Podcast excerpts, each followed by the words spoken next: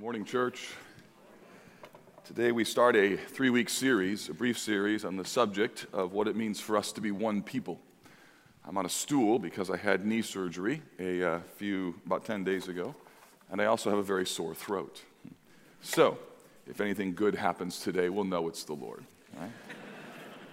And with that, would you join me in a prayer of lament? How long, O Lord, will your church be divided along racial lines? How long will the lingering effects of animosity, injustice, and pride mark your blessed bride? How long, O Lord, will my white brothers and sisters not understand the pain in those whose experience is different than ours? How long, O Lord, will my minority brothers and sisters struggle with distrust and feel misunderstood and ostracized? O God, grant us the heart to weep with those who weep. Give us empathy and understanding. Create trust where there is pain. Give us the grace to persevere, to repent, to forgive, and to love. Make your church, our church, the united bride you want her to be. Oh God, these divisions of mistrust and historical bias run deep. And without you, nothing will ever change. And so, Lord, in our pain and in our weariness, we express our hope that you, Jesus, can change our hearts and unite the church.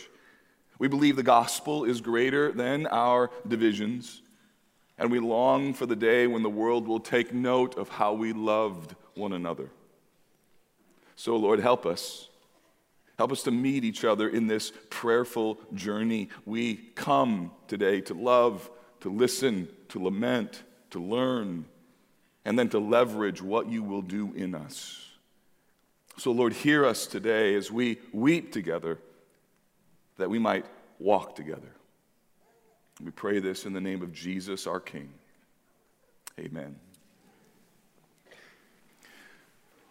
I want you to imagine with me a vast sea of people standing in front of Jesus. Everyone is wearing a white robe and has in their hand a palm branch, and in a collective, unified anthem, this mass of humanity say, "Salvation belongs to our God who sits on the throne and to the Lamb." With one voice, this anthem washes over this massive crowd because Jesus of Nazareth stands as the victor. Sin is defeated, Satan is banished, and redemption is accomplished. This scene is compelling, not just because of the celebration, but also because of the composition of the crowd. You see, this eternally assembled multitude are the redeemed saints from every tribe, nation, and tongue. Imagine the tapestry, the beautiful tapestry of skin color, the varying shades of ethnicity, all assembled in the presence of the King of Kings, African and Hispanic and Asian and Native American and white and black and Pacific Islander and South American, all praising Jesus. Imagine Hutus and Tutsis from Rwanda. White and African Americans from the United States, Brahmins and Shudras in India, white and black people from South Africa, all proclaiming their allegiance to the risen Christ. Imagine historical prejudices are gone. The pain of partiality and injustice is 100% erased. Superiority and pride will never again rear their ugly heads. Standing before the throne of God is a global, diverse, unified multitude rescued by a Jewish carpenter named Jesus.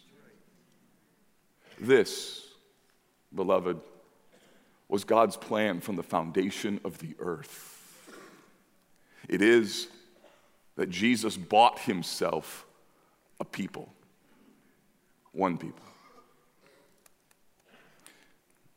That's the vision for these next few weeks that we'll be together, to help us look and act more like the church that Jesus bought. And my dream is to help our church lead the way and continue to facilitate a work of God's Spirit among us in order for us to continue to bridge the divide that exists in the church in the United States today. I'm sure you've heard the statement before that the most segregated hour in America is 11 o'clock on Sunday morning. It's true. Tragically, the effects of hundreds of years of slavery and the legacy of segregation under Jim Crow have created canyons of pain and distrust. Even though God calls us to be the body of Christ. And then you add to that the political, social, and media landscape only serve to fossilize those divisions and create echo chambers of information and opinion such that instead of building bridges toward one another, it feels as if these racial fissures are widening, maybe even deepening. Sure, there are examples of multi-ethnic churches who are thriving in their diversity and in their spiritual health, but on the whole, the evangelical church in America does not look like heaven or like the church at Antioch. And if we're honest, it has hurt our witness. On the whole, our culture is not marveling at our unity across ethnic lines. No one feels the need to create a new name for Christians because of our inexplicable and otherworldly unity. And most of us aren't even sure what to do about it, let alone how to talk about it. So, what my hope and prayer is that the church, our church, would be able to do what John Perkins described as when he said this, that there is no institution more equipped and capable of bringing transformation to the cause of reconciliation than the church. But we have some hard work to do. Let me first survey the landscape. When we talk about this subject of racial reconciliation, there are a number of issues, some that are risky. Let me give you four concerns. Number one, some of you, when we talk about this subject, immediately are concerned that this will be divisive. You're understandably nervous because you believe talking about racism only makes things worse. I get that. But my counter to that would be to say that ignoring the issue of racism has been the issue in the church. And the Bible calls us to deal with hard issues because, according to 1 Corinthians 11, it shows us our level of maturity. Secondly, some people think that this is an issue that is distracting. Some would argue that it detracts from more important issues like failing marriages or sexual sin or wayward teenagers or pornography or the challenges of singleness. And all of those are legitimate issues that need to be addressed. I would just suggest to you, though, that over the last 10 years, we've given far more time to addressing those issues than we have the issue of racial reconciliation. Third, some people will think that talking about this will somehow dilute the preaching of the gospel, or a familiar refrain is this will take us down a path of liberal theology.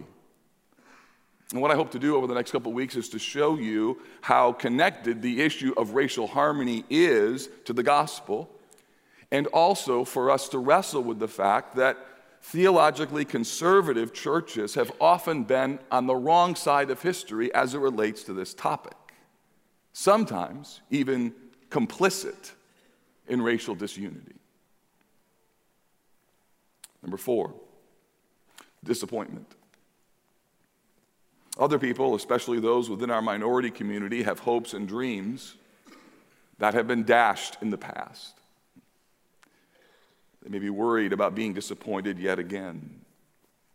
And what my hope and my prayer is through this sermon series, is that we can make some progress to continue to facilitate a beautiful diversity that is taking place in our church, some things because we've tried and other things just because God is on the move. Now there's probably many more concerns. I'm happy to address those personally with you after the service. But I think this is a good starting point just to get a landscape view of what it is that we are entering into. I know full well that talking about racial harmony invites us into a complicated and potentially loaded conversation. But I would also tell you, that's where the gospel does its best work. So let's go. Colossians chapter 3. I want to show you 2 points and then some applications. Gospel position, gospel practice, and then some next steps. In Colossians 3, we find a helpful text that connects spiritual position, your posture, how you approach a conversation, and practice. And as is so common in Paul's letters, he starts with a theological foundation and then begins to apply it in many different ways. Let me show you where this theological position begins. Look at verse 1. He says, "If then you have been raised with Christ, seek the things that are above, where Christ is, seated at the right hand of God." So when Paul says, since you have been raised with Christ, that's a theological position. I mean, physiologically, you weren't raised. What the Bible says is that if you know that you're a sinner, if you believe that Jesus died for your sins, that means that when Christ came out of the grave and declared death to be defeated, he also declared sin to be defeated, which means that in your life, when Jesus rose, you rose. Because he's alive, you can live. Text continues. Verse 3, "For you have died, and your life is hidden with Christ in God." There's another position. So you've risen, but you've also died. The idea is that when Christ died, you died. When he rose, you rose. That means that the fact that your sins are forgiven if you're a follower of Jesus and you believe the gospel is completely conditional on whether or not Jesus is alive and whether or not he died. So the essence of your forgiveness and the reason why your sins could be as far as the east is from the west is because you share in the victory of Christ. What happened to him has been applied to you. That's the beauty of the gospel. That's the essence of grace. And what Paul does is he begins his argument by saying, you need to know who you really are. You need to understand your position. And the reason that you need to know your position is because when you understand your position, then you can know how to live. Then you can know how to relate to one another. Then you'll know who you are. Look at verse 10. Actually, verse 9. "Do not lie to one another, seeing that you have put off the old self with its practices and have put on the new self." Now, notice here, Paul reverses the argument in terms of the order. Instead of first saying, here's your position, now live like it, he then says, don't lie because of who you are. He uses position on the back end to justify godly behavior.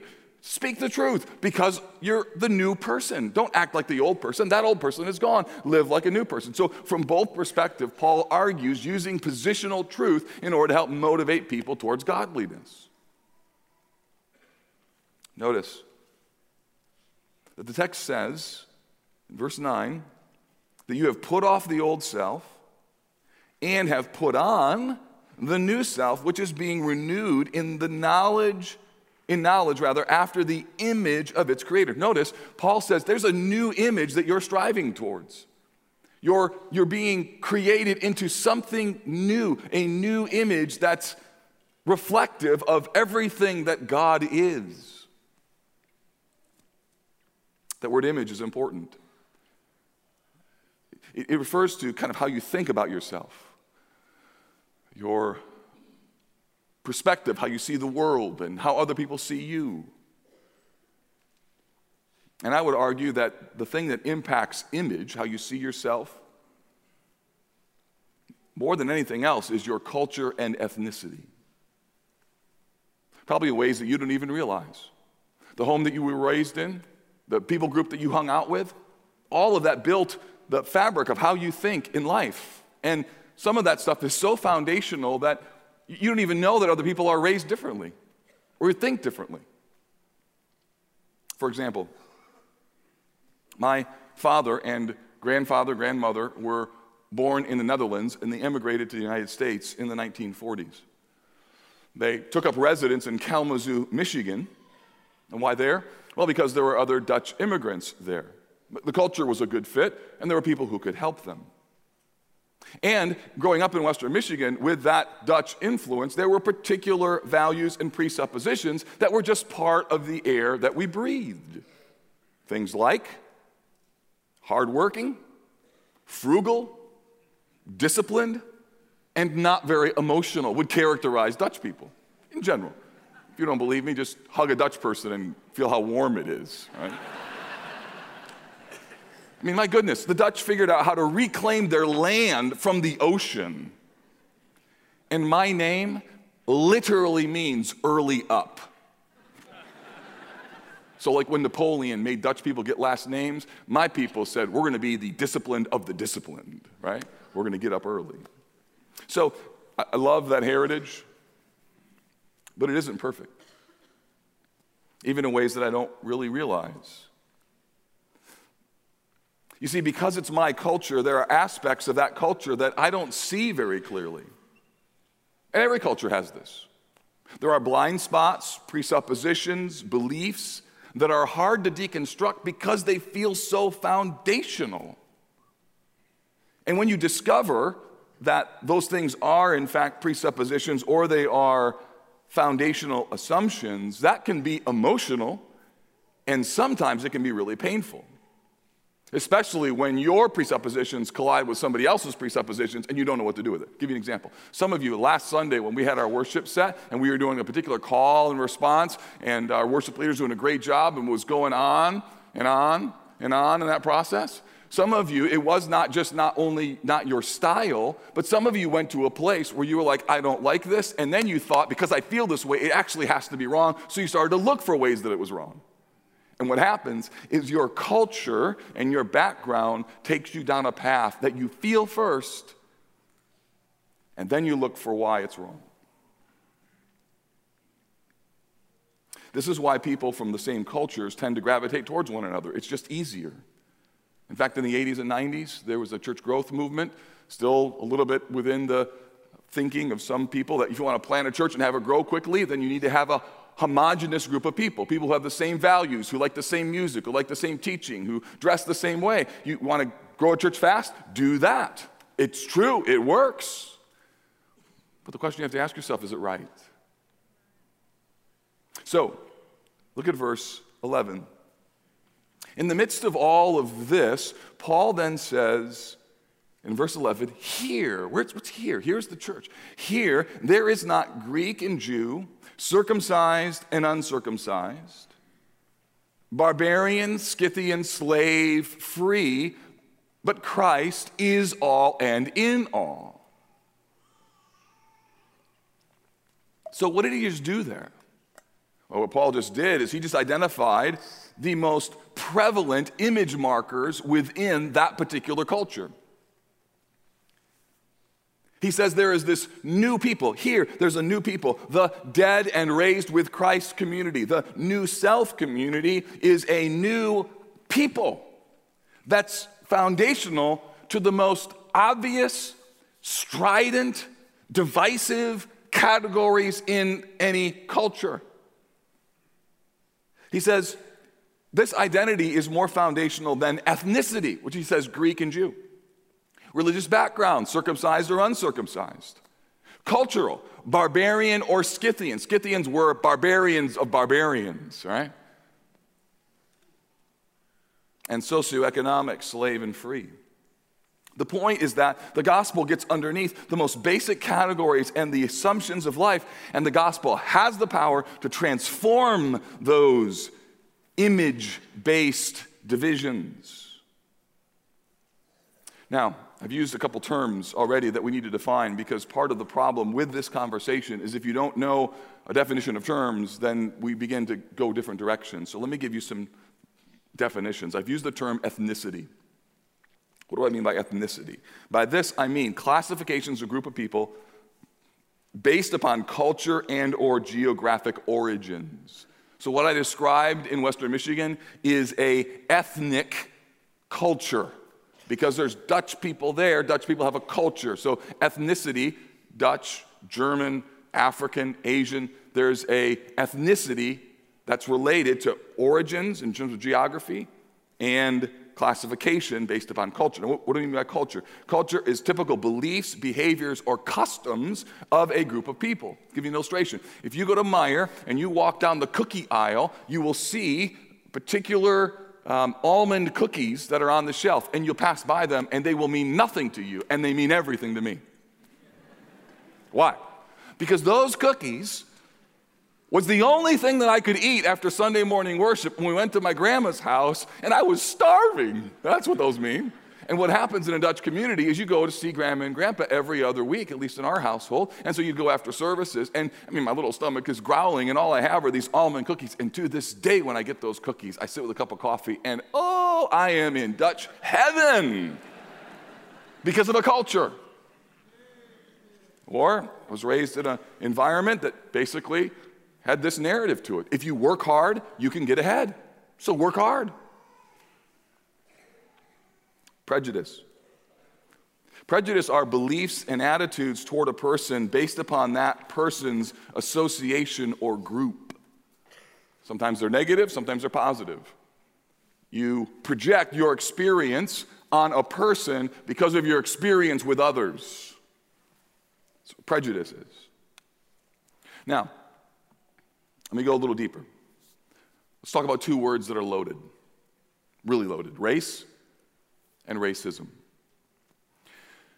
The term race has a lamentable history to it because it goes beyond the category of ethnicity. It goes beyond British, French, Dutch, Italian, African, Asian. To be clear, the Bible tells us there is only one race, it's the human race. But what happened is that over time, ethnicity was deconstructed into categories that no longer had anything to do with what geography you were from, but had everything to do with the hue of your skin. Ethnicity went away, and instead, the dominant category in the United States for many, many, many years was white and black, or to use the term then, colored. Now, why did that happen? And how is it connected to racism? Let me explain this. I'll be back to Colossians 3. I have a purpose for why I'm sharing this with you. I'm going to come back to the text, but you don't understand the text. You can't exegete this text if you don't understand this.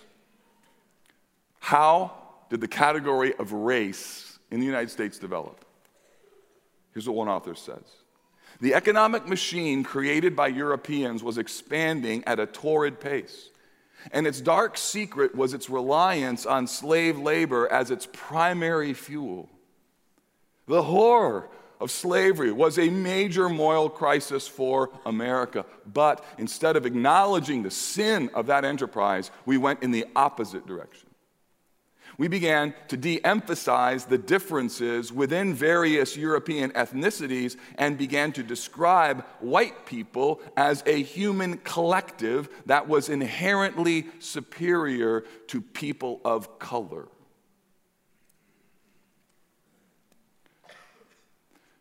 Again, I promise you, we'll come back. I'll explain why this matters, but I just want you to hear that, and I know that that's heavy. But it's important for you to know the history related to the word race. What about racism? Well, racism is what happens when race becomes a socially constructed word and then gets baked into the culture, the systems, the language, the laws. So by the end of the 19th century, white as a race was an all-encompassing term, and the roots of that word are in the grievous sin of slavery and the belief that whites were superior. That's where that word came from. So racism then takes that word and it systematizes it. It uses racial ideology and thinking and then makes its way into language, how we talk about people, racial slurs, laws, think Jim Crow, culture, how we think about society and who we can hang out with and have dinner with, and who can live in our neighborhoods, and who can marry our children. So racism then had enormous effects on how people relate to one another. Let me give you an example.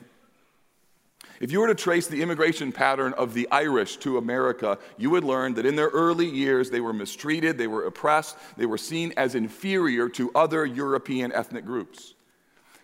And because of their suffering and their mistreatment, they formed a unique bond with African Americans. They lived in the same neighborhoods, they competed for the same jobs, and in fact, in the census of 1850, it was the first time the term mulatto was introduced, and it was used primarily to describe a person who was born of both Irish and African American descent. Interestingly enough, the Irish immigration overlapped with the development of the social construct of race in America. And since Irish people wanted to be accepted, and since they wanted to be accepted as white, they embraced racism against African Americans. And in essence, the Irish walked away from their ethnicity and instead embraced the racial category of white in order for them to be able to get ahead. And they're not the only ones who did that. Their ethnicity was eclipsed by race, and racism within the culture of the United States allowed them to do so. Now, why have I taken so much time to define these terms and to give you these illustrations? Here's why. Because not just that it's a starting point for our conversation and for a discussion about this, but also when you read Colossians 3:11, you and I do not feel what was felt when Paul said there is no Jew or Greek. We don't feel it. We don't feel barbarian and Scythian. Those terms have no emotional connection to us. We don't have a history with those terms. And here's the thing, and without feeling the history of those terms, you miss the power of what is being said. If you can wrestle with the horror of the meaning of words, you then can experience the power of hope when Jesus comes to transform it. When you wrestle with the depravity of the story, you can rest and rejoice in the narrative of redemption that is to come.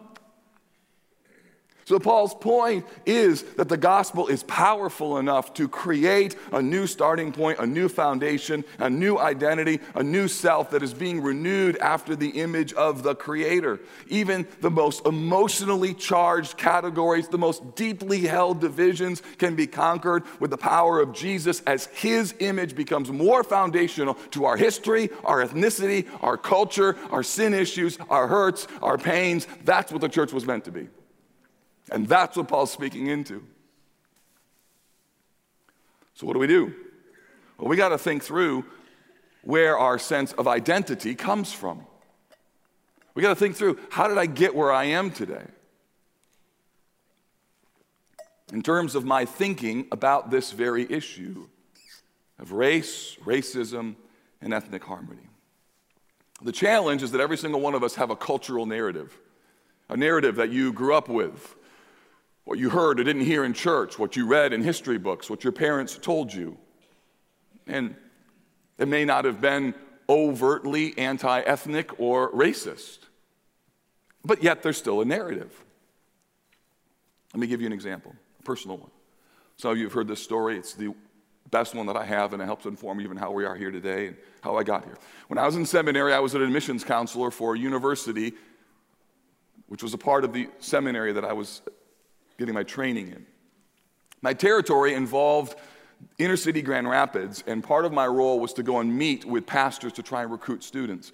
And one of my appointments was with a leading African American pastor in the city. I was really honored that he met with me. So I went there with our diversity director. Never forget, I was meeting with him in his office. He had the whole package of a senior leader in the city as an African American pastor. This guy was at the top of influencers in our city. And I attempted to help him to know that we wanted more students from his church to come to our university, virtually an all-white university.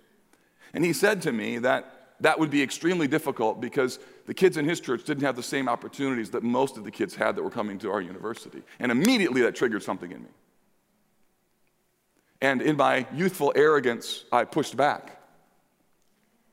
I I jumped on the familiar narrative, and I said to him, wait a minute, sir. My grandfather came to this country in the 40s. He wasn't able to speak any English. He had 5 kids. He worked himself to death to make a life for his children. This country is filled with opportunities. That's the cultural narrative. I'll never forget. He sighed, and he said, Mark, do you think that your grandfather and my grandfather would have had the same shot for the same job in the 1950s in Kalamazoo, Michigan? And what was so alarming about that question was I knew the answer was no, and I had never thought about that question. It wasn't even on my radar. And I said to him, no. And he said, think of the difference that has made in your life. And in that moment, something happened. My heart shattered, and I started weeping in his office, uncontrollably. It was like the categories of my life just went, and assumptions that had been assumed for all of my life, suddenly now I had to rethink, and it was so hard, so painful, so traumatic, and as well, I was horribly embarrassed that I had never thought about that question. How could I not think about that question? That question didn't even exist in my cultural narrative. And as I'm in a mess, this other colleague said to the pastor, what's going on here? And he said, sister, our brother has just seen something he's never seen before. And he was right. Now, you see, that moment was consequential because it challenged my cultural presuppositions. You see, even in West Michigan, there's a mantra. It goes like this: if you're not Dutch, you're not much. And I know why you laugh, but church, I don't laugh anymore at that. And in order for racial reconciliation to happen, we have to get underneath our cultural and historical assumptions. We have to get back to asking ourselves, what is informed my thinking on this? It's my upbringing, history books, the news that I watch, the podcasts that I listen to, the books that I read. And where does the Bible and the church fit into that milieu? That's why we're doing this series. It's just to ask you to ask those questions. Gospel practice. So, after Paul says this in verse 11, he then says in verse 12, put on then as God's chosen ones, holy and beloved, compassionate hearts. He takes the positional reality and now applies it. In light of who you are, this is how you ought to live. So what Paul does here is classic, is he connects the gospel to other realities. He connects the gospel to moral realities. For instance, if you believe the gospel, you shouldn't be committing adultery. Right? There's moral implications of the gospel. There's social implications of the gospel. If you believe the gospel, you should have kindness towards other people, and you shouldn't lie. And additionally, there are societal implications that you ought to go out and use the gospel to both preach the gospel and then let the gospel have its work. Now, some of you immediately are kind of going down a road, a very familiar one of, oh, this is just a social gospel. Friend, here's my perspective. I'm not preaching a social gospel. Social gospel is a belief that the care of souls through salvation should be eclipsed with doing good works. Like someone famously said, preach the gospel and if necessary, use words. I don't believe that at all. But I do think that the gospel has social justice implications. Christians should love what God loves. They should hate what they hate, what God hates. I think William Wilberforce, when he was abolishing the transatlantic slave trade in the 1800s and worked his entire life, was simply living out the implications of the gospel. So in Colossians 3, we see this where there needs to be kindness, humility, and what's interesting is Paul in verse 12 says we are to put these things on. Now this is an idea of not putting on something that's unfamiliar. The tense in the original language is be who you already are. In other words, if the gospel is true, then these things should characterize the church. You may have heard it negatively said this way, if the shoe fits, wear it. Paul's point is this, the shoe fits, so wear it. The shoe fits. Above all these, verse 14, put on love, which binds everything together. Notice, in perfect harmony. That word means maturity, and the ESV translators render it as harmony in order to communicate two different notes of music that independently are good, but when they're put together, they make something even better. In other words, the piano is beautiful because it has white keys and black keys. And the church is beautiful not because it is simply one ethnicity. And then verse 15 presses it even further by addressing the matter of peace with Christ. He says, let the peace of Christ rule in your hearts, to which indeed you were called in one body, and be thankful. This is not like, I feel at peace in my soul. He's not talking about that. He's talking about peace among each other and to be thankful. So the question is, can you be thankful that there are people from different ethnicities and different backgrounds who like things that you don't like? Can you worship through them as they worship? Can you hear what they are saying and be quick to listen and slow to speak and slow to get irritated? What Paul is saying here is that what should characterize the church that had some difficult divisions in it was this beautiful power of unity and peace. So what are some next steps? First, some of you, it's a good start that you just came today.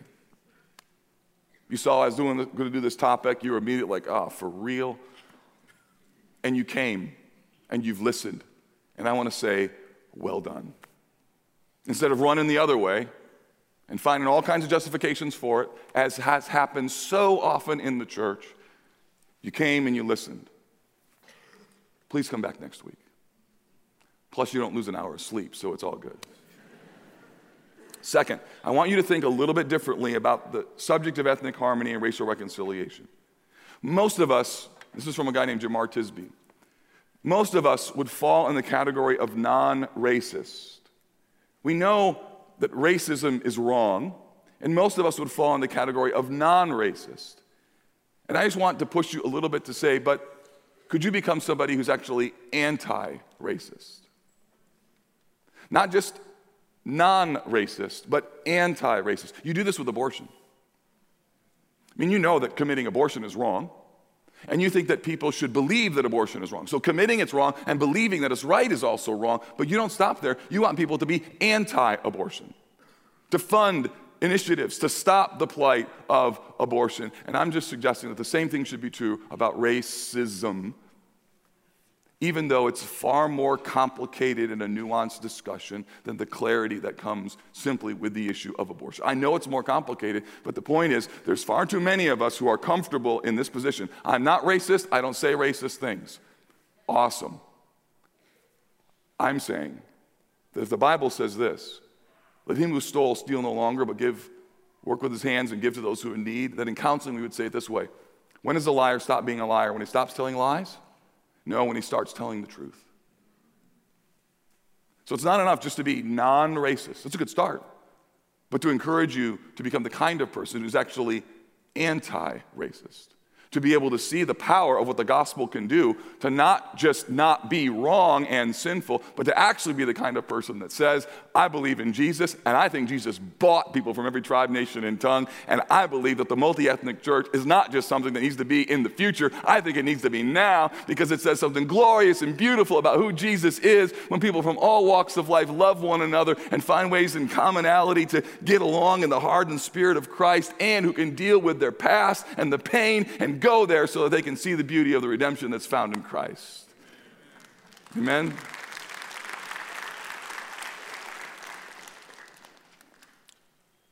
I'll leave you with John Perkins, evangelist, civil rights leader, author of a great book called One Blood. There is no institution on earth more equipped or capable of bringing transformation to the cause of reconciliation than the church. I believe that's true. I believe that's true about us, and I believe it needs to continue to be true. Father in heaven, we pray that your mercy would be upon us as we consider how it is that you would want to speak to us today. Lord, I thank you for a church that's willing to go here, wrestle with these issues. Pray that you'd give us grace to love one another, to figure out what it means to be the body of Christ, to be who we are. I pray this in the name of Jesus. Amen.